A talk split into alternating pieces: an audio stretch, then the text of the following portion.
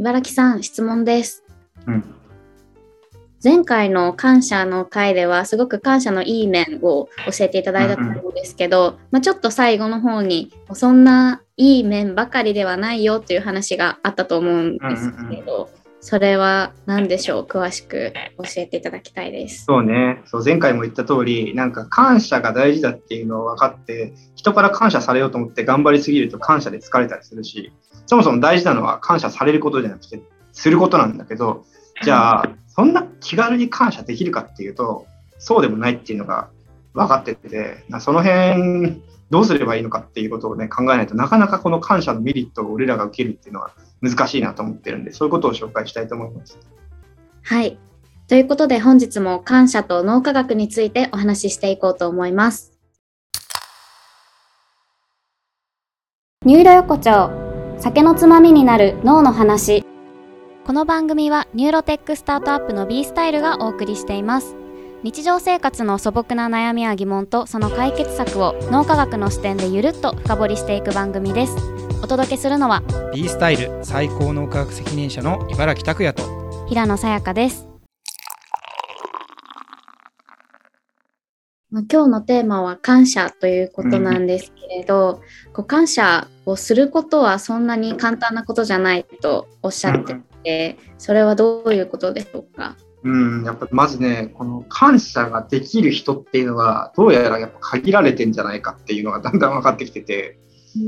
前回もちょっと職場でね、そういう役所とかだと感謝しにくいって言ったんだけど、まあ、友達とか家族っていうのに対象では感謝しやすいんだけど、まあ、一番生産性が上がったりとかね、やる気が出るっていうのは分かってるんだけど、一番こう感謝しにくいのが仕事の人間関係とかで感謝しにくいっていうのが分かってて、これなんでだと思う？感謝しにくいのがなんでかですよね。うん、職場でね、仕事で、家族や友達と比べて、仕事において感謝できたら、みもっとみんなハッピーに生産的になれるのになかなかできないね。なんかやるお金もらっているからやるのが当たり前だと思ってるからですかね。うん、うん、はい、答えをありがとうございます。そうなんだよね。この前の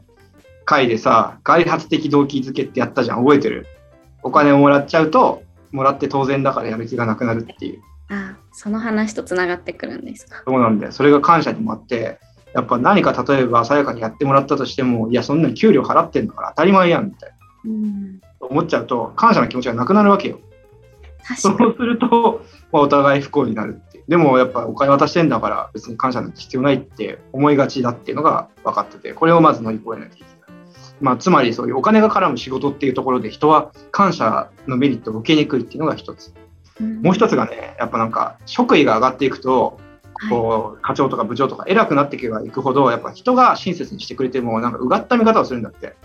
うんこう要するに、いや、こいつなんか俺になんかいろいろやってくれたりとか、物くれたりしたけど、こいつ多分俺に取り入って出世したいだけなんだろうみたいな。あかわいそうだよね。偉くなってくると人を疑うようになるっていうのも分かってる。あとはね、精査があるんだよね。えー、うん、女性はね、感謝しやすいんだけど、男は結構どの文化圏でも感謝を感じにくいし、表現しにくい。うんそれもなんかわかるでしょ。みんな女の子って感謝の手紙とか書いて交換したりとかするけど、男ってそんなに表現しないというか。そうですね。確かに。あとは、感謝する側は、なんかちゃんとありがとうって言いたいんだけど、別にそんな私がありがとうなんて言ったところでこいつ喜ばないだろうみたいな。相手の反応を過小評価しちゃうっていうのが分かってて、はい。実は、まあ、ちょっとしたことでもありがとうってことを言葉で伝えたりとか手紙で伝えたら、相手ってめっちゃ喜ぶんだけど、はい。こんな俺がありがとうの手紙書いたぐらいで人は喜ばないだろうって、そういうのをね、なんか過小評価しちゃってっても分かった。えー、そんな悲しいですよね。あとはね、それこそ発達障害とか、その社会性に関わるあの障害がある人たちっていうのは、そもそもやっぱそういう人との関わりの中で、嬉しいとか感謝みたいなのがそもそもしにくいっていうのが分かってたりとかするし、うん、なんならね、感謝しやすい遺伝子、しにくい遺伝子っていうのも実は見つかっちゃってたりする。え、どういう？しかもね、そういう遺伝子を持ってると感謝が少ないだけじゃなくて、やっぱりなんか人を許す傾向が少ない、寛容性が少なかったりとか、まあウェルビーイングが低くなったりとか、抑うつ、うつ病になるリスクが高いってところまでも分かってたりする。それを何か変えていく方法はあるんですか？そうだね。やっぱりその普段何もしてなかったら感謝しない人たちに、この前みたいな日記をやったりとか、それこそ今そういう感謝系のサービスっていうのが生まれてきてて、ユニポスとか聞いたことある？初めて聞きました。そうなんだ。ユニポスさんはね、ピアボーナスっていうソリューションを提供してて、はい例。えば、さやかが俺に何か仕事でやってくれたら、俺はさやかにありがとうっていう、そのアプリ上でなんか感謝をできるのよ。うーん。で、ちょっとそのポイントが、感謝ポイントみたいなのがさやかに渡されて、はい。さやかはそのポイントが溜まってくと何かに変えられるみたい面白いですね。な。うん。とはいえ、あとはまあ感謝がしにくい人にはそういうのも必要なんだけど、まあそもそもなんだろうな、リスクって他にもあって、はい。さっき言ったようなその感謝のしすぎみたいなことが結構リスクだっていうのが分かってて、あ、そうなんだ。なんか1週間に3回ぐらいまでは効果あるんだけど、それ以上だとそんなに効果ないし、そもそも疲れちゃうから、まあ、量より質を大事にしようっていう。うーん。あんまり感謝のしすぎ、しようしようっていうのは危ないからやめた方がいいっていうのと、あとはね、誰にでも感謝すればいいってもんでもなくて、自分にね、精神的、身体的な危害を加える相手、もう DV してくる彼氏とかに対して、あ、感謝できるとこ見つけようっていうのをまずやめるべきだということも分かってて、あの、そういういい点だけじゃなくて、感謝できる点だけじゃなくて、もししんどいことが本当にあるんだったら、その関係全体を見直すことが必要だし、はい。あとはまあ、なんか、なんかカップルとかがさ、喧嘩したりとか、怒ったりとかしたときに、これ、ああが、頑張って感謝できるところ見つけなきゃって思う。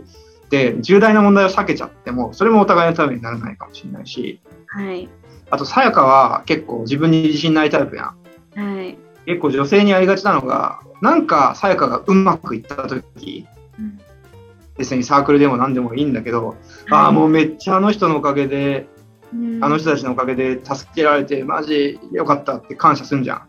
はい。ん。しすぎると、要するに、本当はさやかの力でやったのに、自分の力じゃないと思っちゃう。そうすると、自分の努力を軽視すると、自己肯定感が低くなったりとか、そもそも低低いとそうなっちゃうことがあって、みんなのおかげだよって思うのは大事なんだけど、一方で、自分が頑張ったって、自分の貢献を褒めてあげるってことも必要で、その上で感謝をするっていうのが必要。うんあとはね、勘違いしやすいのが、感謝と恩義みたいなのが、まあ、違うっていうのは分かってて、はい。感謝自体はポジティブな感情なのよ。誰かがさやかを助けてくれてありがとうって思う気持ちなんだけど、恩義っていうのは、いやー、なんかなんとかさんからこれもらったから返さなきゃなみたいな。わかる？はい。なんか報いなければいけない、返報しなきゃいけないっていう不細感、なんか借金を負ってるみたいな気分って実はネガティブえーだから、まあ、あんまりそういう恩義のようなことを感謝と勘違いしちゃうと逆に良くなかったりっていうのはありそう。質のいい感謝をちゃんとしていくことが大事なんですね。そうなんですよ。その辺でやっぱりそのいい感謝のコツっていうのもいろんな研究から分かれて、あ分かってて、はい。さっき言ったようにちょっと感謝しにくい人からする、例えば上司とか立場が上の人から感謝をする文化を作っていくっていうのが良かったりとか、はい。あとは感謝をされにくい、普段感謝されにくい人に感謝する。はい。職場でもう当然のように例えばコピーを取ってくれたりとか掃除をしてくれたりとかそういう裏方の人ってあんまり感謝されにくいんだけどそういう人に感謝をすることっていうのが結構お互いにいいっていうのが分かってたり、まあ、さっき出たような量より質を重視するとかうんあとはユニポスさんみたいなそういう感謝をしやすいプラットフォームを作っちゃうっていうはい。あとはその前回も言ったんだけど辛い時こそ困難な時こそまあ感謝をする普段だけじゃなくて、そう困難な時こそちょっと感謝できることを探そうっていうので、まあ、解決できることもあるっていうのがコツだと言われてます。うんなんか最近だと LINE ギフトとかで手軽に人にプレゼントをくれたりメッセージつけられたりすると思うので、なんか感謝しやすい機会みたいなのは多いのかなっていうふうに感じるんですけど、どうですかね。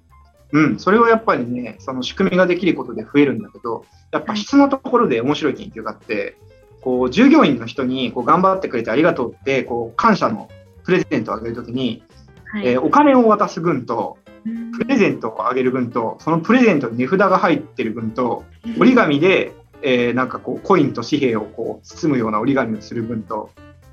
みたいに分けてみたところ何が分かったかっていうと結構お金じゃない方がやっぱりなんかその後の従業員の人のやる気とかパフォーマンスは上がったんだ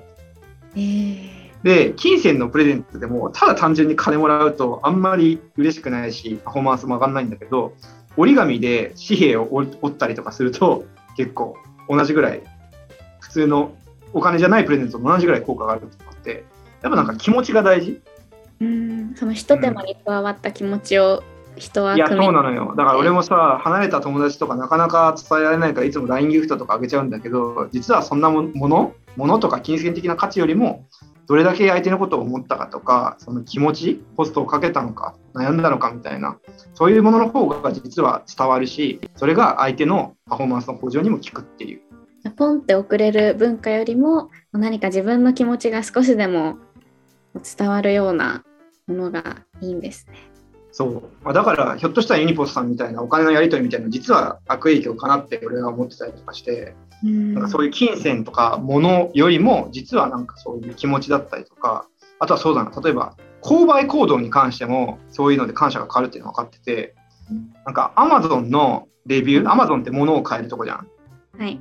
で、トリップアドバイザーみたいな旅行サイトっていうのは体験を変える場所じゃん。はい。でそこでレビューのデータを見てみると、明らかにやっぱ物を買った人ってそんなに感謝してないんだって。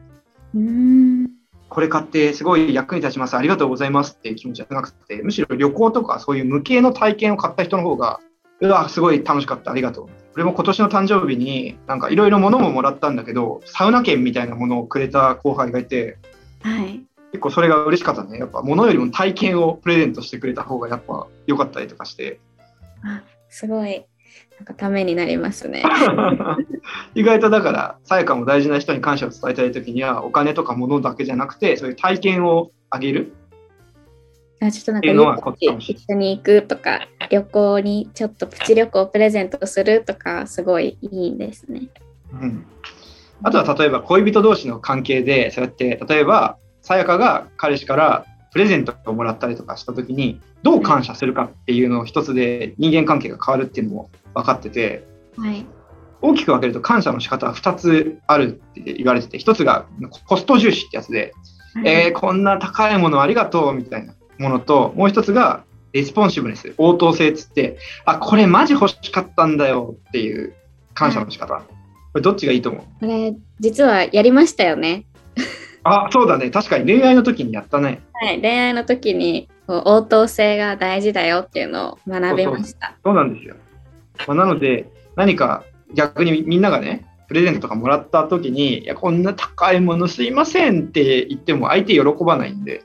これが欲しかったんですって、それは嘘にならないように欲しいものは伝えといた方がいいってことですよ。